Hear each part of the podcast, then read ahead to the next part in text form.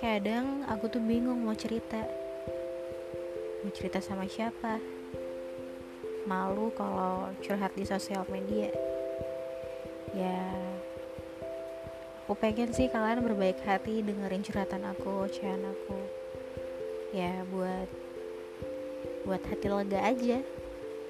Kita ngobrol dari hati ke hati. Ngobrol tentang apa yang terjadi hari ini pengalaman masa lalu dan sudut pandang. Kayaknya seru